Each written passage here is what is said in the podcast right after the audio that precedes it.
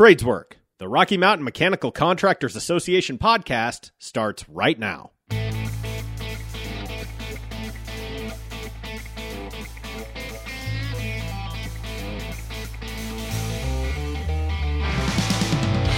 Here's your host, Dave DeVia.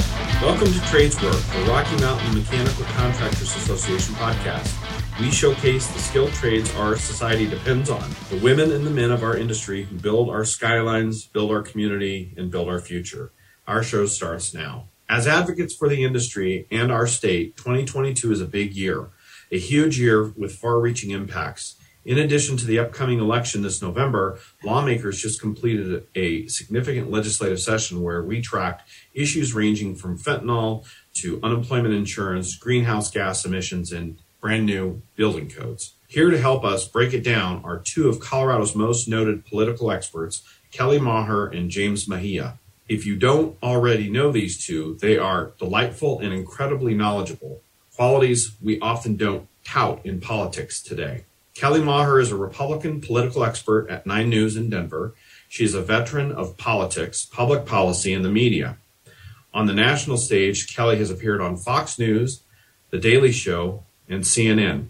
Kelly is a speaker, writer, and aspiring urban farmer, complete with a herd of goats and a brand new duckling. You can read all about her adventures and insights in her Substack column, Real Best Life. Also joining us is James Mejia, a longtime Denver fixture and a Democratic political expert at Nine News Denver. He is a former front page writer for La Voz, Colorado, a weekly bilingual newspaper covering Colorado and New Mexico, and a contributor to the Huffington Post Online.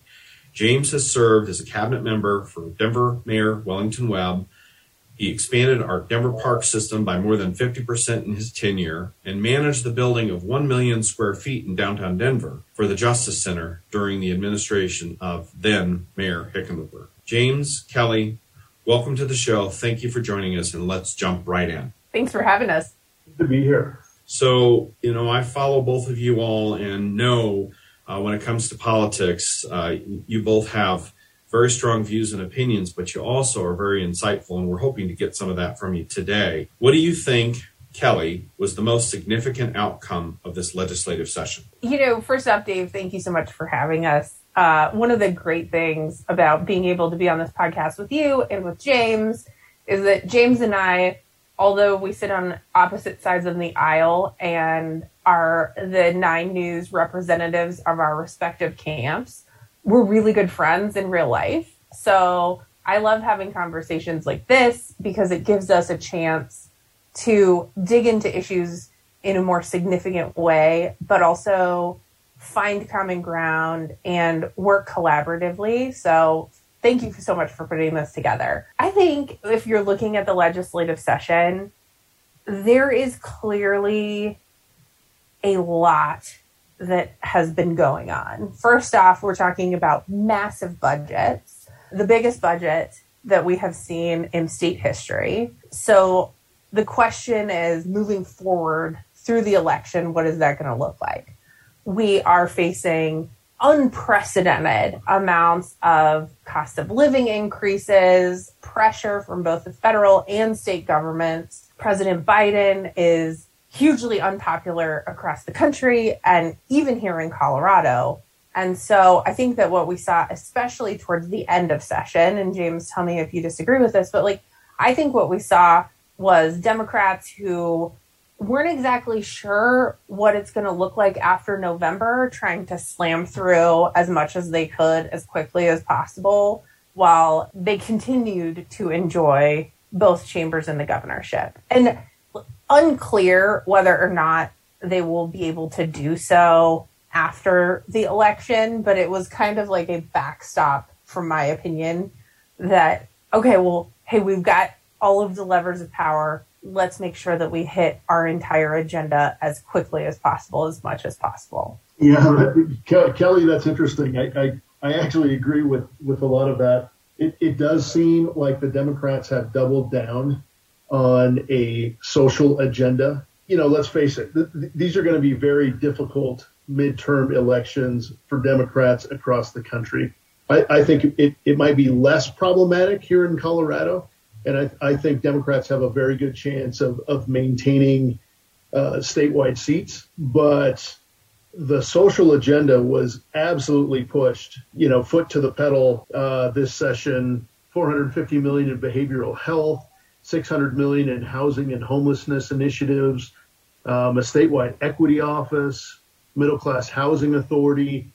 The social agenda was, shall we call it, vigorous this year uh, by, by by Democrats, and and it's it, it is interesting to see the the doubling down and the uncertainty that, that you reference for for the midterms uh, this November. It's going to be an interesting uh, environment. Well, I mean, and that and that's the thing, right? Is from a mathematical standpoint, is it possible, even potentially likely, that Democrats will maintain the levers of power in Colorado state government? Like, yes, asterisk, but it seems like the perfect storm of things that could take that away come is coming to fruition. I mean, all you have to do is go fill up your gas tank and like throw up a little bit while you're doing it to be like, oh, okay, well, you know what? Maybe it is time for us to reconsider this. Now, you know, I think ultimately the question is how does that play with unaffiliated and the number of people who have moved into Colorado who don't necessarily have the ticket splitting Western sensibilities that Colorado has been known for previously, and whether or not that new population is going to overwhelm that mathematically. But from just a generic ballot standpoint, this should be a huge wave election. And so I feel like the the Democrats were like, well, we better just like make sure as our insurance policy that we check all these boxes of our agenda. Well, and, and and you reference a you know the the biggest budget in in state history, which is true, but it's also the biggest population in state history. You know, we're, we we've had unbelievable growth. The big question is, who are they? I mean, we you know we know they're younger, right? Uh, we we know that that tends to break Democratic, but there's some uncertainty about this voting population. It, it'll be telling to see uh, you know, the vote in November, and then keep in mind that that right on the on the tail of of, of those midterms is the Denver mayoral election, uh, moved up a month um, yeah. for, for 23 for for April, and so a, a little bit a little bit of uh, of insight in that is Chris Hansen, who is purportedly running for mayor uh, from the state senate, Leslie Herod, who is uh, purportedly running for mayor most certainly, I should say, from the uh, from the state house. You know, they're very excited about the investments that they were able to make uh, in higher ed, in K twelve, and, and all those social issues that I mentioned. So a little bit of insight into. I love. I love that you're such a Democrat. Your investment is my like frivolous government spending, but you know, to to each their own. James. Yeah, well, you know, and, and, and when we talk about uh, the trades and setting up trades, things like middle class housing authority, that tends to help. If folks can afford to, to live where they're working, there's a much better chance that that, uh, that you'll have more applicants uh, for those trades. And, and, I, and I think those that the more we can create and maintain a middle class in Denver uh, metropolitan as well as the state, the more we'll have success in, in, in trades and that kind of thing. So, okay. Well, thank you both for your insights. I want to unpack just a little bit. You both mentioned at different times spending and the massive spending at the state this year. I think we all know that there was significant federal dollars that flowed into the state, uh, $3.2 billion. Um, and then there's additional dollars that came as a result of uh, the transportation and infrastructure uh, bill that uh, was uh, was levied at the at the federal level. So, as you look at the the spending, and we've talked about the social aspects of it, pick out one or two things uh, each of you to, to, and we'll start with you, James. Like, pick out what what stands out in that budget this year that that uh, you're particularly watching, and, and same question to you, Kelly, when he's through. You know, Dave, one one aspect that that will affect uh, the trades and and education are the investments in K twelve and investments in, in higher education. Uh, Colorado is notoriously notoriously a, a low investor in the, the public school system and there, there's a great deal of energy. There's a great deal of excitement about um, investments that, that were made uh, by this year's legislature. I think that that will have impacts not only on education at that level, but the outcomes that that produces, and and whether that's housing, whether that's social services, et cetera. Um, th- those investments, I, I, I think Democrats are, are very excited about, and uh, see this as as a beginning point of of trying to come up to goodness. We we'd, love to have an average investment uh, compared to other states in our in our K twelve and, and higher ed system, and uh, again certainly impacts everything from elementary ed, the trades, and university education. So that that's one aspect in, in terms of an investment that uh, that I think Democrats are most excited about. Kelly. Yeah, I mean, Actually, the Common Sense Policy Institute did a really fascinating breakdown, not just of budget expenditures, but also of state agencies that were coming and asking for FTEs. And so, what I'm fascinated by on this budget is what is what are the long term ramifications of these things, and the and FTEs are a really good proxy for those because the when you're investing in and I say investing, but when you're growing government by hiring people, there is kind of a Republican adage, which is that like all you can do is slow the growth curve, but one that it's almost impossible once you hire somebody, particularly at the state government level, than to fire them. And so I think what we saw were government agencies that were really interested in clamping down on enforcement when we're talking about the greenhouse gas and and uh, clamping down on oil and gas. And I think that that ultimately is going to slow the economy in Colorado and affect tradespeople because the question is like where are you going to get hired?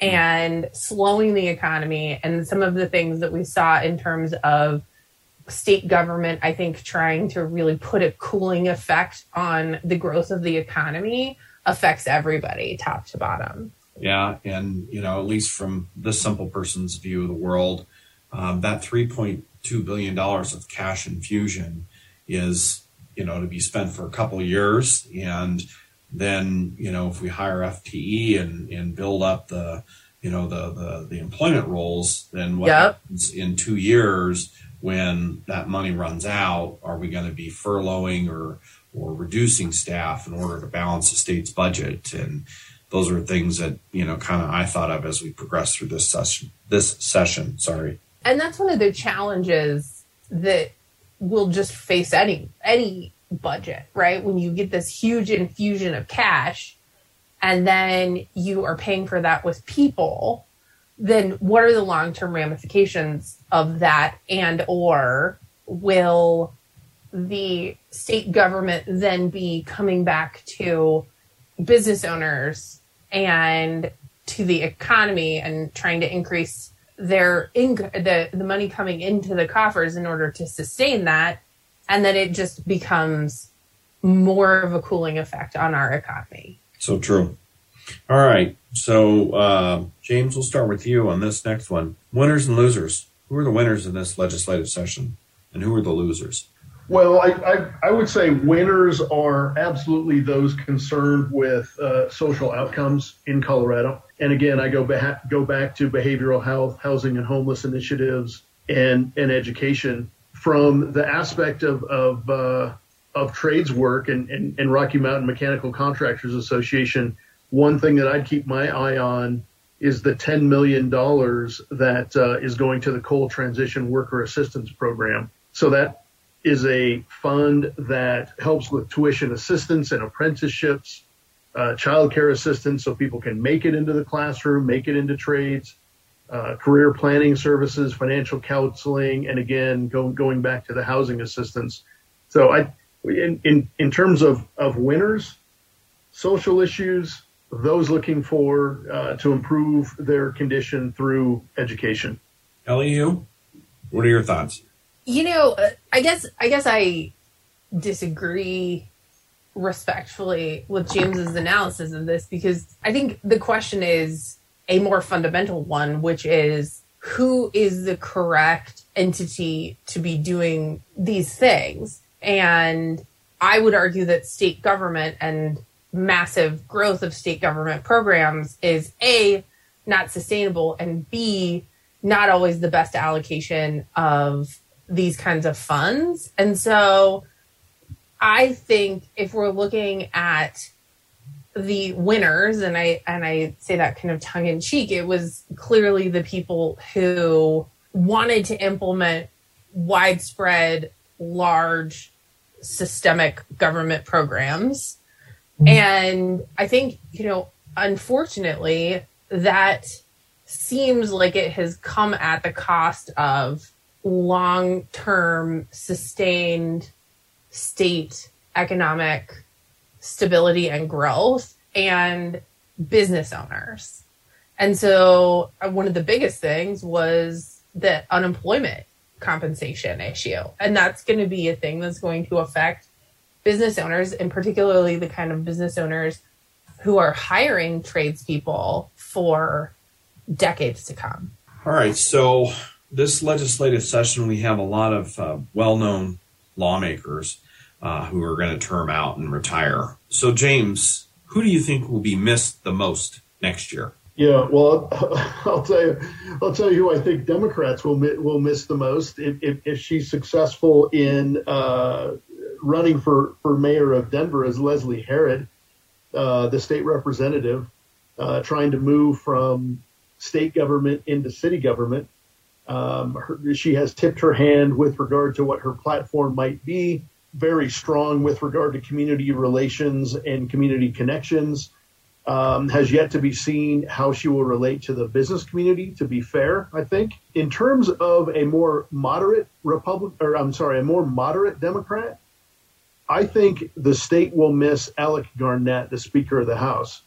And uh, while some Republicans may disagree with that, I will tell you that he was very much a broker of taking uh, the more left positions uh, from legislators and some conservative uh, and, and, Republican positions and tried to to broker some agreements there with some success. So I think you know, and he's he's got a very positive reputation, in my opinion, with at least the Denver business community. I think we'll miss Alec Garnett, and I would be very surprised if we did not see him pop up in some sort of uh, private sector uh, endeavor next. You know, I, in some respects, agree with the Speaker Garnett analysis because I think that particularly what we continued to see from Democrats, and I think most people assume the Democrats will keep the House, is that the further left of the Democratic caucus is going to be making pushes to push leadership further to the left. So, although I don't necessarily agree with Speaker Garnett on many, many, many, many things, uh, I do appreciate the efforts that he made in good faith to try to pull Republicans on board the way that he was willing to talk to anybody and keep keep the door open and it, in many cases i think tried to create a more collaborative environment than just a super far left we own all the levers of power. Let's just you know ram through what we want. And ultimately that is a thing that could have and could potentially happen along the same lines with you james I think from a Republican standpoint, should she win her primary and uh, her race for Congress, I think that Barb Kirkmeyer has been a really good just she's she's an expert, a great lawmaker. She has friends and works hard across the aisle but collaboratively and has done a lot in Colorado for a number of years. Ballots are going out for the primary. Uh, should she prevail, I think that she would be greatly missed in that caucus because she's very good at having collaborative relationships. Fair enough. Appreciate your insights on that. So, one more question for each of you. And uh, Kelly, I'll start with you. What is the one thing? I mean, you both are public facing and personalities, and we get to watch you on TV and hear you. What's one thing that people don't know about you? There's so many things. I mean, you revealed in the beginning that I am an urban farmer with my goats and my chickens and my ducks and my guinea fowl. Here's one thing that is salient to this conversation. My nephew is a welder, and I have asked him to give me welding lessons. So that is a thing that not many people know. Um, in fact, only my nephew does. So if I end up in the ER, that's why, probably. Or I got trampled by goats. We don't know which. James, you? I can't wait to see what Kelly's going to make uh, in with her welding work. I could use a screen door, Kelly. So we, let me put that uh, that request in right now.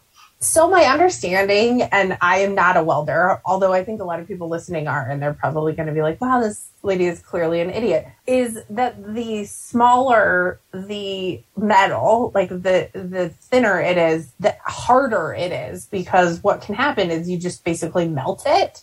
Mm-hmm. So, um, if you want a screen door that's basically like huge gauge but I, I feel like welding screen is maybe a tough place to start.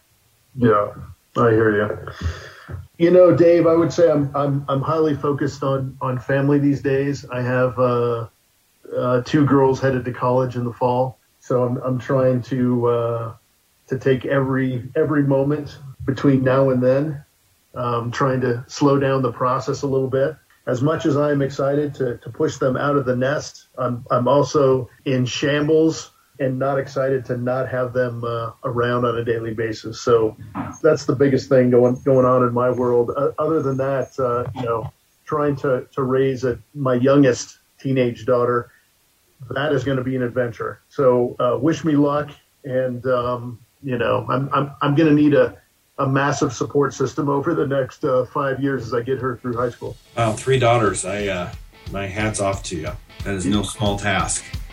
It's tough. Yeah, it makes welding look easy. uh, I would not trade. I would not trade. Absolutely not.